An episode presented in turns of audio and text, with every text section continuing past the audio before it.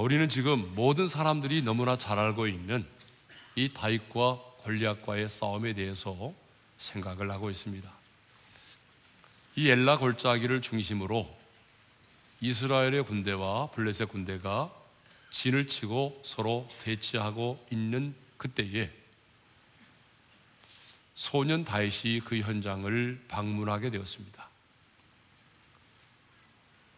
사울과 온 이스라엘의 군대가 그 어마어마한 무시무시한 골리앗을 바라보고 그의 입에서 나오는 온갖 조롱과 모욕의 말을 들으면서 크게 무서워 두려워 떨고 있을 때에 소년 다윗이 마침 그 현장을 방문하게 되었습니다. 그런데 그 다윗의 방문이 결코 우연이 아니라는 것이죠.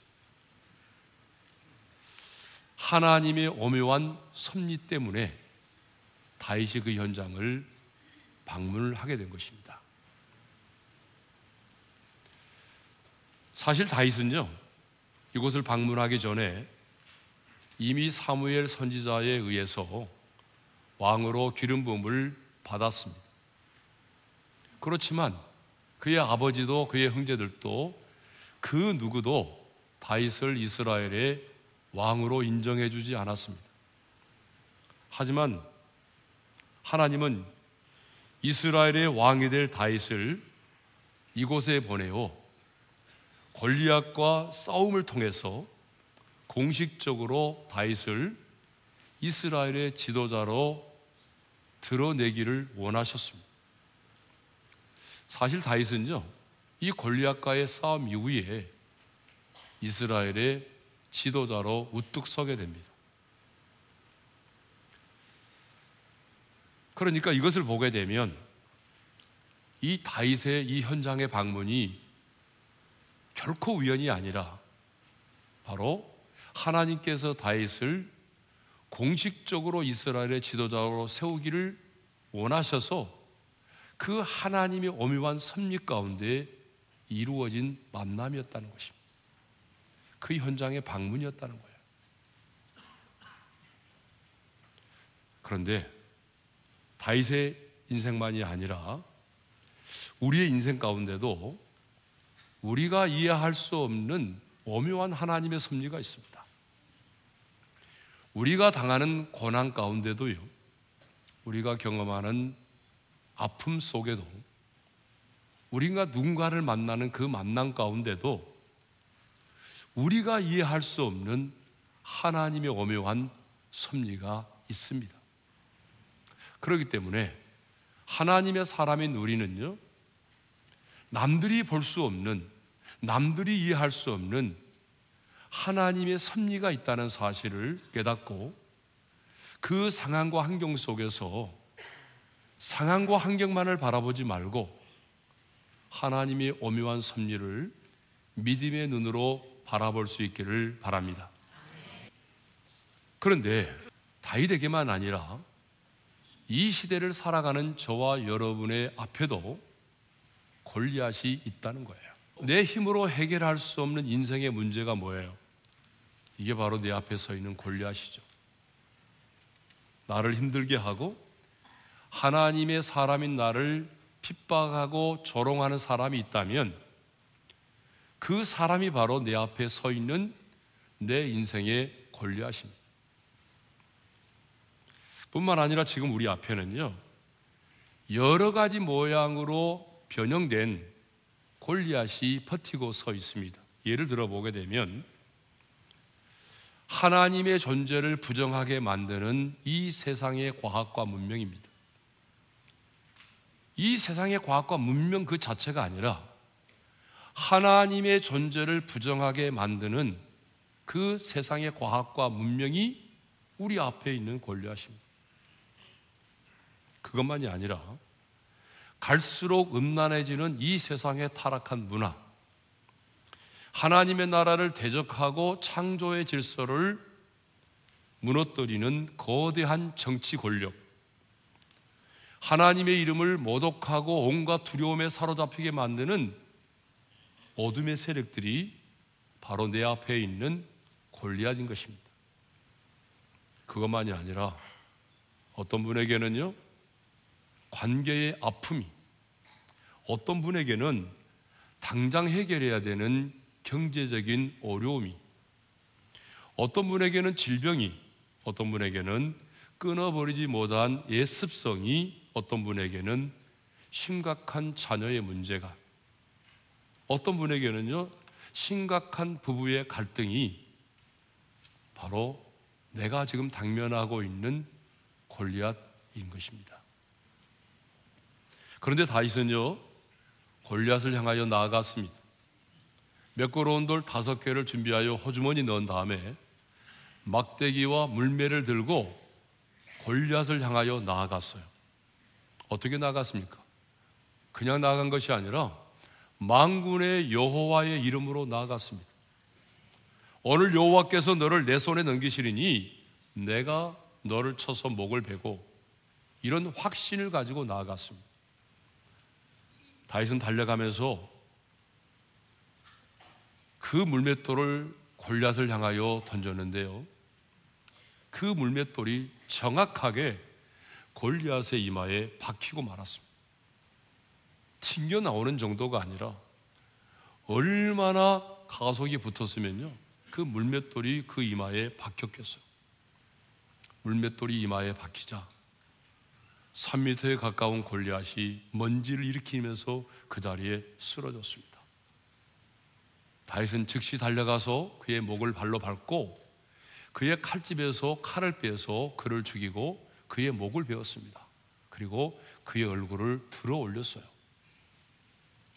그러자 그 모습을 본 블레셋 용사들이요 도망을 가기 시작을 했어요. 자, 오십일 절이죠. 읽겠습니다. 다 같이요. 블레셋 사람들이 자기 용사의 죽음을 보고 도망하는지라.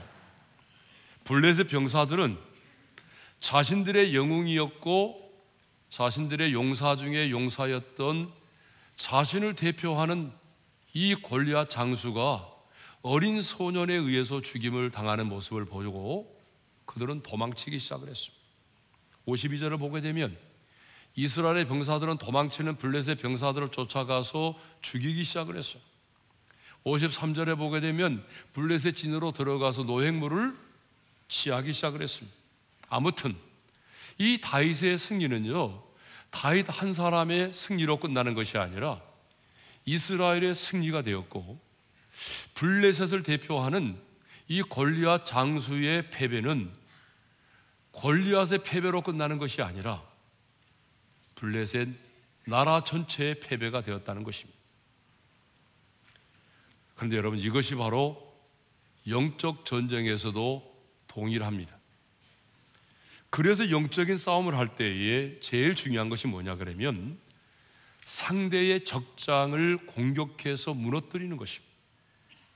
왜냐하면 상대의 적장이 패배를 당하게 되면 그를 따르는 모든 사람들이 두려움에 떨게 되고 도망을 치는 일들이 일어나기 때문이죠. 그래서 사탄은요 언제나 공격을 할 때에 지도자를 공격하는 것입니다. 제가 초등학교에 다닐 때에 가을만 되면 운동회라고 하는 것이 있었어요. 지금은 그렇지 않지만 그때는 이 운동회 하는 날이 바로 동네 잔치날이었습니다. 정말 어디서 그렇게 많은 사람들이 몰려드는지 운동장에 발을 디딜 수 없을 만큼 정말 많은 사람들이 모였어요. 점심 먹고 나면 고학년 중심으로 천군과 백군의 기마전이라고 하는 것이 있었습니다. 여러분 기마전 아세요? 기마전이란 두세 사람이 앞에 선 사람의 어깨에 이렇게 팔을 걸어서 말을 만들고 거기에 한 사람이 올라타서 다른 말을 탄 사람과 겨루어서 쓰러뜨리거나 모자를 빼앗는 놀이입니다. 근데 여러분 청팀과 백팀 중 어떤 팀이 상대방의 적장을 넘어뜨리거나 그 적장이 쓰고 있는 모자를 빼서 오느냐에 따라서 최종 승자가 결정이 되는 것입니다. 그러므로 각 팀들은요 자신들의 대장을 지키기 위해서 몇 겹으로 여옷을, 여옷 싸면서 방어를 하는 거죠. 이 기마전과 마찬가지로 사탄은 언제나 여러분 절개들을 공격하지 않아요. 지도자를 공격합니다. 사탄의 공격 목표는 언제나 영향력을 가지고 있는 그 지도자를 공격하는 거예요. 그래서 사탄은요, 각 나라의 대통령, 정치, 경제, 군사, 문화 등 각 영역에 있는 지도자들의 생각을 틈타고 들어가서 그 지도자들을 통제하고 조종하려고 하는 것입니다. 그래서 사도 바울은요, 우리의 영적 싸움의 대상을 말하면서 이렇게 말하고 있어요. 통치자들과 권세자들과 이 어둠의 세상 주관자들이라고 말하고 있어요. 왜냐하면 사탄 마귀가요, 이 땅의 통치자들과 권세들과 이 세상의 주관자들을 조종하고 통제해서 우리 가운데 가장 강력하게 역사하고 있기 때문입니다. 여러분, 역사를 보십시오. 이 로마의 황제가 우리 기독교를 얼마나 박해했습니까? 예? 지금 중국의 시진핑 주석이요, 얼마나 우리 기독교를 박해하고 있는지 몰라요. 요 몇 년 사이에 중국에 있는 선교사님들의 삼분의 이가 추방을 당했습니다. 앞으로 남아있는 삼분의 일도 다 추방을 시키겠다는 거예요. 우리가 뉴스에서 보았지만요, 여러분 인터넷 뉴스 보게 되면 어떤 성에서는요, 십자가 종탑을 막 끌어내리는, 교회를 폭파시키고 철거시키고, 며칠 전 뉴스 보니까 교회 안에다가 씨씨티비를 설치해가지고 그 교회 성도들을 통제하고 감시한다는 거예요. 예? 북한의 김일성이, 김정일이, 김정은, 이 삼대 독재 정권도요, 북한 땅에 과거에 있었던 삼천여 교회를 사라지게 만들었어요. 과거에 북한에 삼천여 교회가 있었다고 그래요. 어떤 분들은 삼천팔백여 교회가 있었다고 말하기도 하고 그래요. 정확한 숫자는 모르는데 대략 한 삼천여 교회인데 그 삼천여 교회를 폐쇄시켰어요. 한 논문을 보니까 한국 전쟁이 끝난 후에 현재까지 북한에서 순교당한 기독교인의 숫자가 얼마냐? 공식적으로 기독교인으로서 북한 정권에 의해서 순교를 당한 사람이 삼만 명.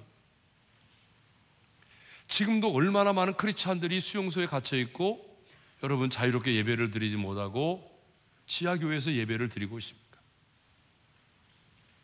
지금도 사탄 마귀는 이 땅의 지도자들을 통해서 하나님의 나라의 확장을 방해하고 이 땅의 교회를 무너뜨리기 위해서 강력하게 역사하고 있는 것입니다. 그래서 때로는요, 진영 논리와 지역 감정을 조장해서 국민들을 분열하게 만들고 차별금지법 같은 걸 만들어가지고 동성애를 합법화시켜서 창조의 질서를 무너뜨리려고 합니다. 예수님이 인간의 몸을 입고 이 세상에 오셨을 때도, 사도 바울이 이방인들에 나아가 복음을 전할 때도 누가 가장 강력하게 방해하고 박해를 한지 아세요? 평민들이 아니었습니다. 바로 유대 종교의 지도자들이었습니다. 사탄의 공격 목표는 언제나 지도자입니다. 그래서 주님의 몸된 교회를 무너뜨리려고 할 때도요, 가장 먼저 누구를 공격하겠습니까? 이제 갓 예수 믿는 사람을 하겠어요? 아니죠. 그 교회의 지도자라고 생각되는 목회자예요. 왜냐하면 여러분, 목사가 무너지고 넘어지면요, 성도들이 실족하여 넘어지기 때문이죠. 그래서 사탄 마귀는 이 땅의 목회자들을 끊임없이 끊임없이 공격합니다. 오늘 우리들 주변을 보십시오.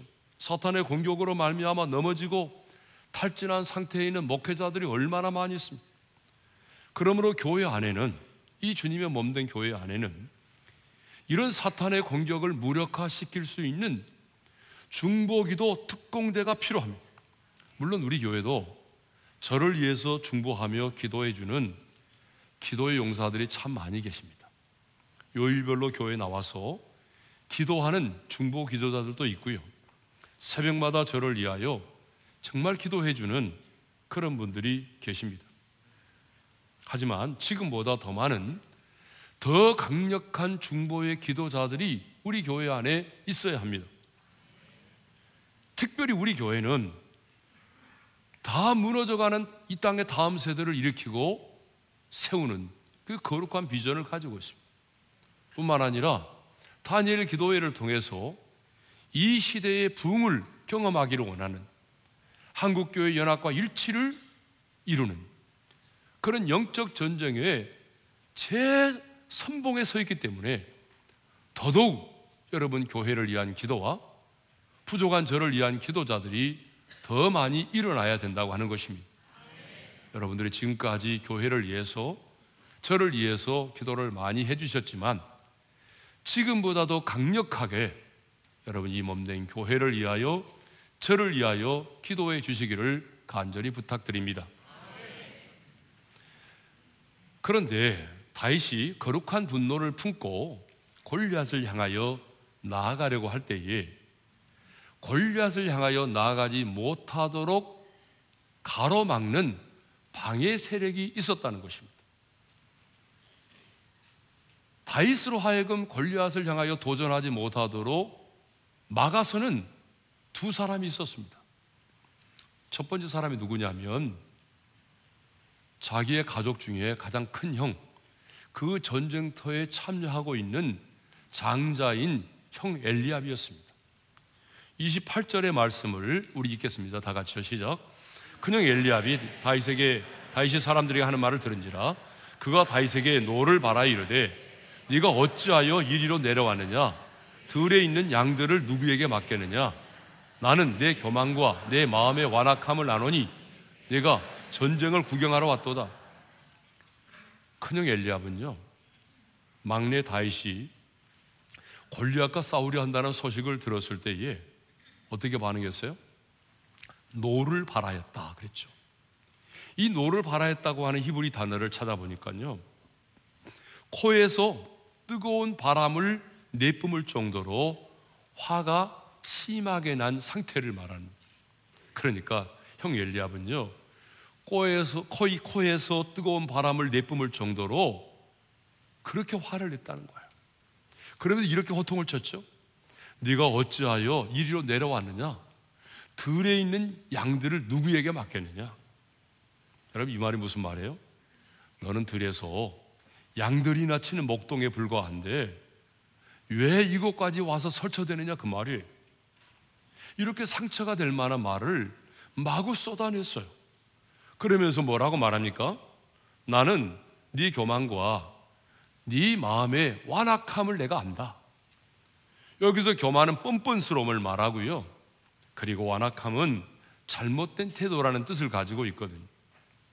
그러니까 형 엘리압은 지금 거룩한 분노를 가지고 골리앗과 싸우려고 나아가는 나아가려고 하는 이 동생 다윗을 교만하고 완악하다라고 책망을 하고 있는 것입니다.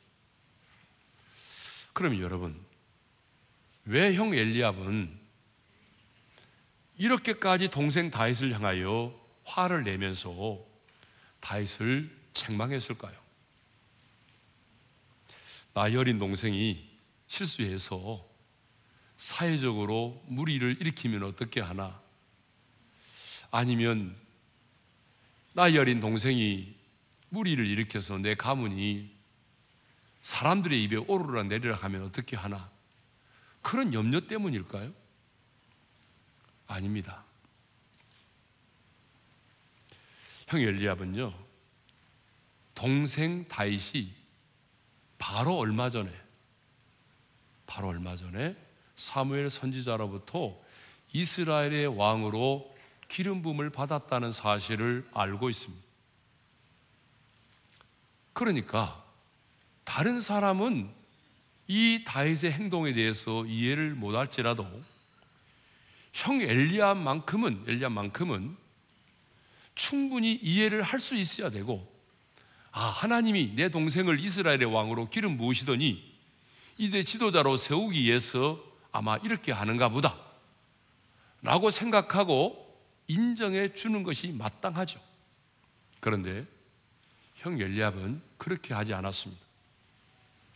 왜 그럴까요? 그 이유는 자신이 큰 아들임에도 불구하고, 장자임에도 불구하고 자신이 왕으로 기름 부음을 받지 못한 것에 대한 아쉬움, 그리고 다윗에 대한 시기와 질투가 여전히 남아 있었기 때문이죠. 여러분, 누가 봐도 그 가문에서 이스라엘의 왕이 되려고 한다면 누가 돼야 되겠습니까? 장자인 자신이 돼야 되잖아요. 그런데 사무엘의 선지자는 장자도 아니고 차남도 아닌, 그때 그 자리에 없었던, 양떼를 치고 들판에서 양떼를 치고 있던 다윗을 불러다가 이스라엘의 왕으로 기름을 부었거든요. 그러니까 형으로서의 자존심 때문에 다윗을 더 호되게 책망하고 화를 내었던 것입니다. 여러분, 이것을 보게 되면 적은 언제나 내부에 있습니다. 그래서 예수님도 원수가 집 안에 있다라고 말씀을 하셨잖아요. 영적 전쟁을 방해하는 원수는 멀리 있지 않습니다. 영적 전쟁을 방해하는 원수는 바로 여러분 집 안에 있습니다. 영적 전쟁을 방해하는 사람은요, 여러분 교회 밖에 있지 않습니다. 바로 교회 안에 있습니다. 오늘의 교회 분쟁도 보게 되면 진리의 문제로 싸우는 교회는 별로 없습니다. 그래서 많은 성도들이 골리앗과 싸우기보다는 엉뚱하게 성도들끼리 싸우고, 그리고 가족들끼리 싸우고, 심지어는 목회자와 싸웁니다. 현재 많은 교회들이 골리앗과 싸움도 해보지 못하고 교회 안에 있는 엘리앗과 싸우느라고 탈진된 상태에 있습니다. 그러나 여러분 기억하십시오. 우리의 대적은 골리앗이지 엘리압이 아닙니다. 그런데 사탄은 우리가 골리앗이 아닌 이 엘리압과 싸우기를 원한다는 것이죠. 여러분, 사탄은요, 다윗이 골리앗과 싸우면 다윗이 이긴다는 걸 익히 알고 있습니다. 왜요? 하나님이 함께하는 사람이 다윗이니까, 만군의 여호와의 이름으로 나아가는 자가 다윗이니까 어린 소년과 블레셋 장수 골리앗이 싸우면 어린 소년이지만 하나님이 함께하는 사람 다윗이 이긴다는 것을 사람들은 몰라도 여러분 마귀는 알고 있습니다. 마귀는 알고 있어요. 그래서 아예 처음부터 마귀의 전략이 뭐냐면 골리앗과 싸움조차 못하게 만들어버리는 것입니다. 그래서 여러분 늘 비본질적인 문제를 가지고 아군들끼리 서로 다투게 만드는 거 아닙니까? 여러분 그렇죠? 본질적인 문제를 가지고 다투는 사람 별로 없잖아요. 지금 다 비본질적인 문제를 가지고 서로 다투게 만들어서 결국은 골리앗과의 싸움에 도전하지 못하도록 만들어버리는 것이죠. 이것이 뭐죠? 사탄이 노리는 전략입니다. 자, 다윗이 골리앗을 향하여 나아가고자 할 때에 나가지 말라고 방해하는 또 다른 사람이 나타났어요. 그 사람 누구죠? 바로 사울 왕입니다. 첫 번째 부류의 사람은 내 가족 중에 한 사람이잖아요. 두 번째로는요, 가장 권세를 가지고 있는, 명령하게 되면 거절할 수밖에 없는 그런 왕이었다는 사실. 여러분, 사탄이 골리앗을 향하여 도전하려고 할 때에 누구를 우리 앞에 세워서 방해합니까? 내가 거절할 수밖에 없는 사람들이잖아요. 내 가족 중에 한 사람, 가장 나를 잘 아는 사람, 때로는 내가 그걸 거부할 수 없는 그런 위치에 있는 사람, 그런 사람을 통해서 방해를 한다는 거죠. 다윗을 만난 사울왕은, 참 너 대견하다, 어떻게 네가 그런 생각을 했니? 이렇게 인정하고 칭찬을 해주기는커녕 이렇게 말하죠. 삼십삼 절이죠. 읽겠습니다. 시작. 사울이 다윗에게 이르되, 네가 가서 저 블레셋 사람과 싸울 수 없으리니 너는 소년이요 그는 어려서부터 용사임이니라. 무슨 말입니까? 너는 소년이고 저 블레셋 장수는 용사이기 때문에 너는 안 된다는 얘기입니다. 이 전쟁은 하나 많아야 너는 안 돼. 너는 경험도 없고, 응? 전쟁의 경험도 없고 너는 어리기 때문에 저 골리앗과 싸워 승리할 수 없으니까 포기하라는 거죠. 한마디로 너는 안 돼, 그런 얘기입니다. 사탄은 이렇게요, 사울 왕을 통해서 부정적인 생각을 갖게 만들고 다윗의 그 사기를 꺾어 놓으려고 했던 거죠. 근데 여러분, 이것이 사탄이 자주 사용하는 전략이라는 걸 아셔야 됩니다. 이렇게 골리앗을 향하여 도전하려고 할 때에 도전하려고 했던 다윗이 뜻하지 않게 형 엘리압과 사울 왕으로부터 나가서 싸우지 말라, 도전하지 말라고 하는 그런 방해를 받았습니다. 형 엘리압으로부터는 비난과 질책을 받았습니다. 목동으로서 양떼를 칠 것이지 왜 여기까지 와서 설쳐대느냐는 핀잔을 받았습니다. 아니, 교만하고 완악하다고 하는 인격적인 모독까지 받았습니다. 하지만 다윗은 이렇게 반응했습니다. 여러분, 이십구 절과 삼십 절을 읽겠습니다. 시작. 다윗이 이르되 내가 무엇을 하였나이까? 어찌 이유가 없으리까 하고 돌아서서 다른 사람을 향하여 전과 같이 말하며 백성이 전과 같이 대답하니라. 다윗은 엘리압의 비난에 대해서 내가 무엇을 하였나이까? 제가 아무런 이유 없이 괜히 왔겠습니까? 라는 간단한 대답만 하였습니다. 그리고는요, 더 이상 내가 형과 얘기를 하게 되면 영향을 받겠다 싶으니까 돌아서서 다른 사람과 전과 같이 골리앗과 싸우는 문제에 대하여 대화를 나누었습니다. 다윗은요, 형 엘리압에 대해서 분노하지 않았습니다. 맞서 싸우지 않았습니다.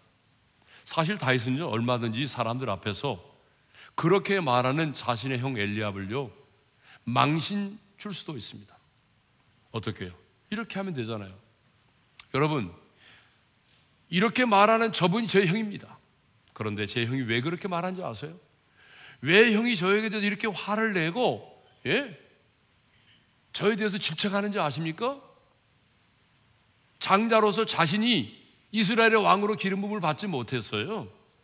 그 시기심과 질투 때문에 이렇게 말하는 겁니다.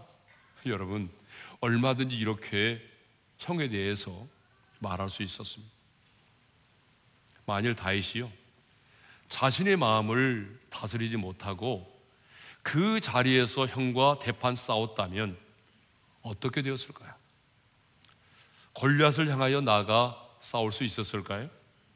아마 형과 싸웠다고 한다면 형제 간의 싸움이라고 하는 추한 모습만 남긴 채에 초라한 모습으로 모든 힘을 다 소진하고 집으로 돌아가야만 했을 것입니다.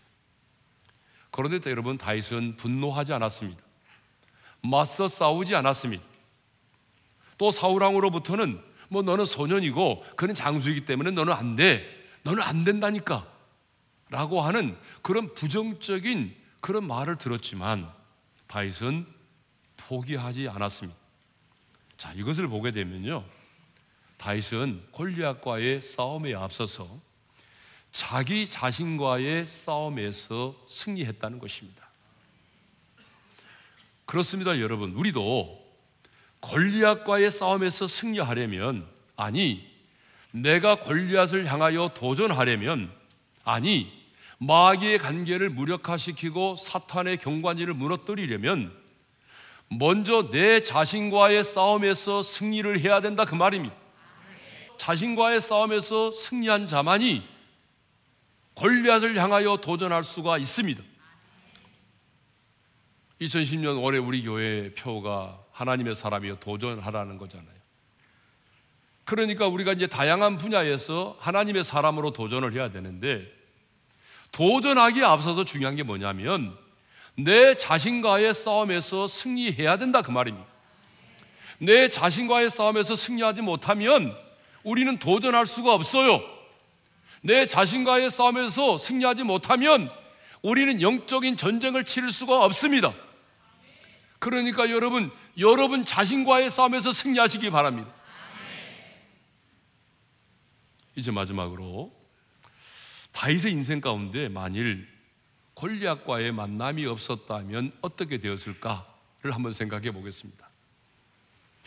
다윗의 인생 가운데 골리앗과의 만남이 없었다면 다윗은 베들레헴 들판에서 양떼를 치는 목동으로 지내고 있었을 것입니다. 그런데 다윗은 사울과 이스라엘의 온 군대가 무서워 헐벌 떠는 그 골리앗을 만났기 때문에 골리앗을 만났기 때문에 다시 한번 강조합니다. 골리앗을 만났기 때문에 다윗이 그 시대의 위대한 용장이 되었습니다. 그리고 백성들로부터 이제 계속적으로 전쟁에 참여하면서 다윗은 만만이라고 하는 그런 칭송을 듣는 지도자가 되었고 마침내 이스라엘의 왕이 되었습니다. 그러니까 골리앗과의 만남이 다윗의 인생에 있어서 뭐예요? 터닝 포인트가 되었다는 것입니다. 골리앗과의 만남이 다윗에게는요 가장 큰 축복이 되었고 성공의 기회가 된 것입니다. 골리앗을 만났기 때문에 다윗은 만군의 여호와의 이름을 만방에 드러냈던 것입니다. 여러분 바울도 보십시오. 그가 유라굴로라는 광풍을 만났기 때문에 그 배를 타고 있던 이백칠십오 명의 사람들에게 구원의 소망을 줄 수 있는 사람이 되었습니다. 로마에 압송되던 그가 그 배에서 가장 영향력 있는 사람이 되었습니다. 만일 바울에게 그 유라굴로라는 광풍이 없었다고 한다면 풍랑으로 인한 고생은 없었겠지만 그런 배 안에서 계속적으로 제수의 신분으로 남아 있었을 것입니다. 여러분 요셉도 마찬가지입니다. 그가 보디발의 아내를 만났기 때문에 그리고 감옥에 갇혔기 때문에 꿈의 해몽을 통하여 애굽의 총리가 될 수 있었던 것입니다. 다니엘도 마찬가지입니다. 사자굴 속에 던짐을 받았기 때문에 바벨론의 왕과 백성들로 하여금 살아계신 하나님을 믿게 만들었던 것이죠. 여러분 이것을 보게 되면 믿음은 말에 있는 것이 아니라 우리의 현장에 있습니다. 그러므로 지금 여러분이 만난 지금 그 상황과 그 현장이 중요합니다. 하나님의 음성을 듣고 믿음으로 도전하는 사람에게는요 골리앗과의 만남이 내가 만난 인생의 풍랑이 기적의 현장이 될 수 있습니다. 지금 여러분이 처해 있는 절망의 현장이 소망의 현장이 될 수 있습니다. 사랑하는 성도 여러분, 지금 우리 앞에도 내 힘으로 해결할 수 없는 골리앗이 서 있습니다. 지금 우리 앞에도 내 힘으로는 해결할 수 없는 유라굴로와 같은 광풍이 휘몰아치고 있습니다. 지금 내 앞에도 내 힘으로는 해결할 수 없는 내 앞길을 딱 가로막고 있는 넘실거리는 홍해가 가로막고 있습니다. 하지만 지금 내 앞에 있는 골리앗이 지금 내 가정을 송두리째 흔들어 놓고 있는 이 인생의 풍랑이 지금 나의 가는 길을 가로막고 있는 이 넘실대는 홍해가 믿음으로 도전하는 하나님의 사람에게는 내 인생의 터닝포인트가 될 수 있습니다. 아니, 지금 내 앞에 있는 골리앗이 내 앞에 있는 홍해가 아니 내 인생을 송두리째 흔들어 놓고 있는 이 유라굴로와 같은 광풍이 저와 여러분의 인생에 여러분의 가정에 더 큰 축복의 기회가 되고 하나님의 살아계심과 하나님의 위대하심을 드러낼 수 있는 절호의 기회가 될 수 있습니다. 우리가 이것을 확신한다면 이 사실을 우리가 믿음으로 받아들이고 이것을 우리가 확신한다면 역설적이지만 내 앞에 있는 골리앗이 크면 클수록 더 좋은 것입니다. 내 앞에 있는 풍랑이 크면 클수록 더 좋은 것입니다. 왜요? 그것은 내 앞에 있는 골리앗이 크면 클수록 그 골리앗과의 만남이 내 인생에 더 큰 축복이 되는 것이고 더 크고 위대하신 하나님을 드러낼 수 있기 때문인 것입니다. 그러므로 이제 여러분 앞에 있는 골리앗을 두려워하지 마시고 믿음으로 도전하시기를 주님의 이름으로 축원합니다. 자, 이제 우리 찬양할 텐데요. 아마 모르시는 분도 계실 거예요. 그렇지만 오늘의 말씀과 너무 맞는 찬양이기 때문에 여러분들이 가사를 잘 음미하면서 불렀으면 좋겠습니다. 내게 허락하신 시련을 통해 나의 믿음 더욱 강하게 자라나고 험한 산과 골짜기 지나는 동안 주께 더 가까이 나를 이끄시네. 내가 겪는 시험이 어렵고 힘겨워도 내 주님보다 크지 않네. 나는 믿네. 주의 능력으로 내 삶 새롭게 되리. 나는 믿네. 주의 능력으로 담대히 나아가리. 주와 함께 싸워 승리하리라. 그런 찬양입니다. 여러분, 이 가사를 음미하면서 오늘 또 말씀을 마음에 새기면서 함께 찬양하도록 하겠습니다. 내게 허락하신 시련을 통해 나의 믿음 더욱 강하게 자라나고 험한 산과 골짜기 지나는 동안 주께 더 가까이 나를 이끄시네. 내가 겪는 시험이 어렵고 힘겨워도 내 주님보다 크지 않네. 내 앞에 바다가 갈라지지 않으며 주가 나로 바다를 걷게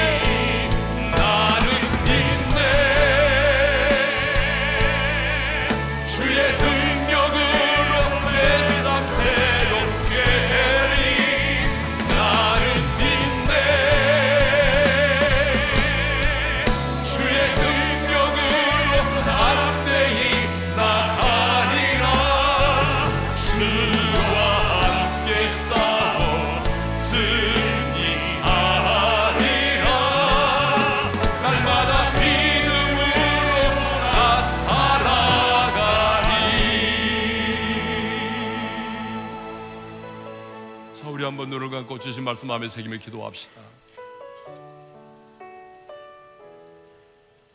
다윗과 골리앗의 싸움은 두 사람만의 싸움이 아니었어요. 다윗의 승리는 이스라엘의 승리가 되었고 골리앗의 패배는 이스라엘의 패배가 되었습니다. 여러분, 이게 영적 전쟁의 원리입니다. 그래서 사탄은 언제나 적장을 공격하고 무너뜨리는 거죠. 사탄은 언제나 지도자를 공격합니다. 그래서 성경은 지도자를 위해서 기도하라고 말하는 거죠. 여러분, 특별히 우리 교회는 무너져가는 다음 세대를 책임지고 세우는 교회고 한국교회 연합과 일치를 이루고 시대의 부흥을 경험하기를 원하는 그야말로 영적 전쟁의 선봉에 서 있는 교회입니다. 그렇기 때문에 여러분, 여러분은 누구보다도 이 교회를 위해서 기도해야 되고 저를 위해서 기도해야 됩니다. 그것은 여러분 해도 되고 안 해도 되는 것이 아니라 마땅히 여러분이 해야 될 의무인 것입니다. 두 번째 기도 제목은 자신과의 싸움에서 승리해야 된다는 것입니다. 여러분, 우리가 골리앗을 향하여 도전하려고 할 때에 반드시 방해하는 세력이 있습니다. 나가지 마라, 싸우지 마라, 안 돼 라고 말하는 세력이 있다는 거죠. 그가 누굽니까? 멀리 있지 않아요. 여러분의 가족입니다. 교회 안에 있어요. 그런데 그때에 다윗은 맞짱 뜨고 싸우지 않았어요. 화를 내지 않았어요. 자신과의 싸움에서 승리했단 말이에요. 도전하는 하나님의 사람은 내 자신과의 싸움에서 승리해야 됩니다. 내 안에 끓어오르는 수많은 정욕과 복수하고 싶은 마음과 분노의 마음, 여러분 이것들을 내가 이겨내야만이 내가 싸울 수 있어요. 하나님, 내 자신과의 싸움에서 승리하게 도와주십시오. 세 번째로는 다윗의 인생의 골리앗과의 만남이 그의 터닝 포인트가 되었고, 도리어 그 골리앗과의 만남이 그의 인생의 성공의 기회가 되고 축복의 통로가 되고 하나님의 살아계심을 드러내는 기회가 되었단 말입니다. 여러분, 우리 앞에 있는 여전히 골리앗이 있고 풍랑이 있습니다. 그러나 하나님의 사람으로서 믿음으로 도전하는 자에게는 지금 내 앞에 있는 골리앗이, 내 인생의 풍랑이 오히려 하나님의 살아계심을 드러낼 수 있는 기회가 되는 것이고, 더 큰 축복의 통로가 되는 것이고, 성공의 기회가 되는 것입니다.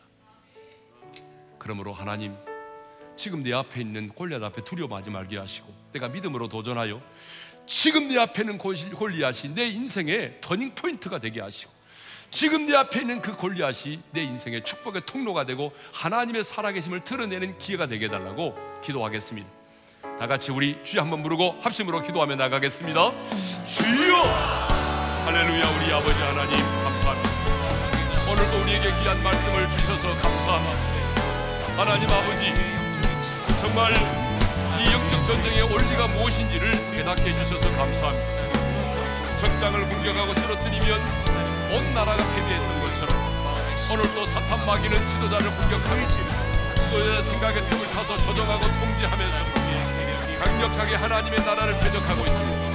그러므로 우리 오륜의 성도들, 하나님이여, 지도자를 위하여 기도하기를 원합니다. 나라를 이끌어가는 지도자를 위하여 기도하게 하소서. 우리 오륜의 성도들은 우리 오륜교회를 아버지 하나님 리더인 주도관 종을 위하여 더 강력하게 주도하며 기도할 수 있기를 원합니다.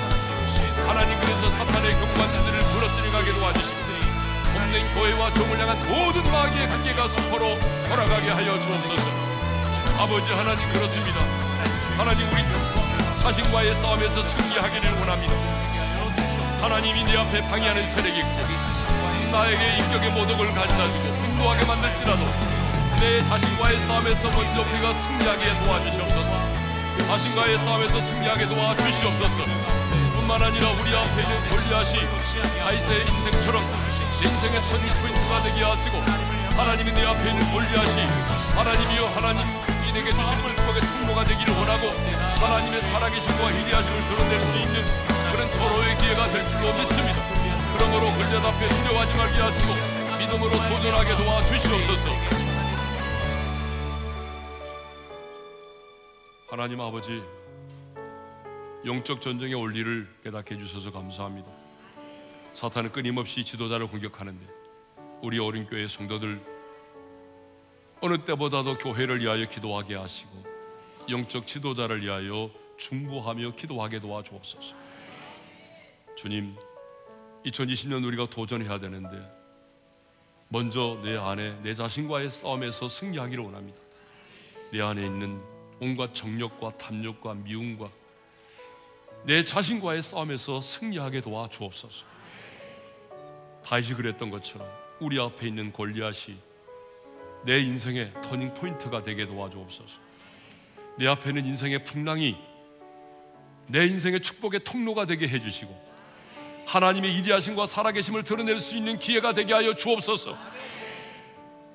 이제는 우리 주 예수 그리스도의 은혜와 하나님 아버지의 영원한 그 사랑하심과 성령님의 감동, 감화, 교통하심, 영적인 지도자를 위하여 기도하고 도전에 앞서 내 자신과의 싸움에서 승리하고, 그리고 내 앞에 있는 인생의 골리앗이 내 인생의 터닝포인트가 되고 하나님의 살아계심을 드러낼 수 있는 절호의 기회가 되기를 간절히 소망하는 모든 성도들 위해 이제로부터 영원토록 함께 하시기를 축원하옵나이다.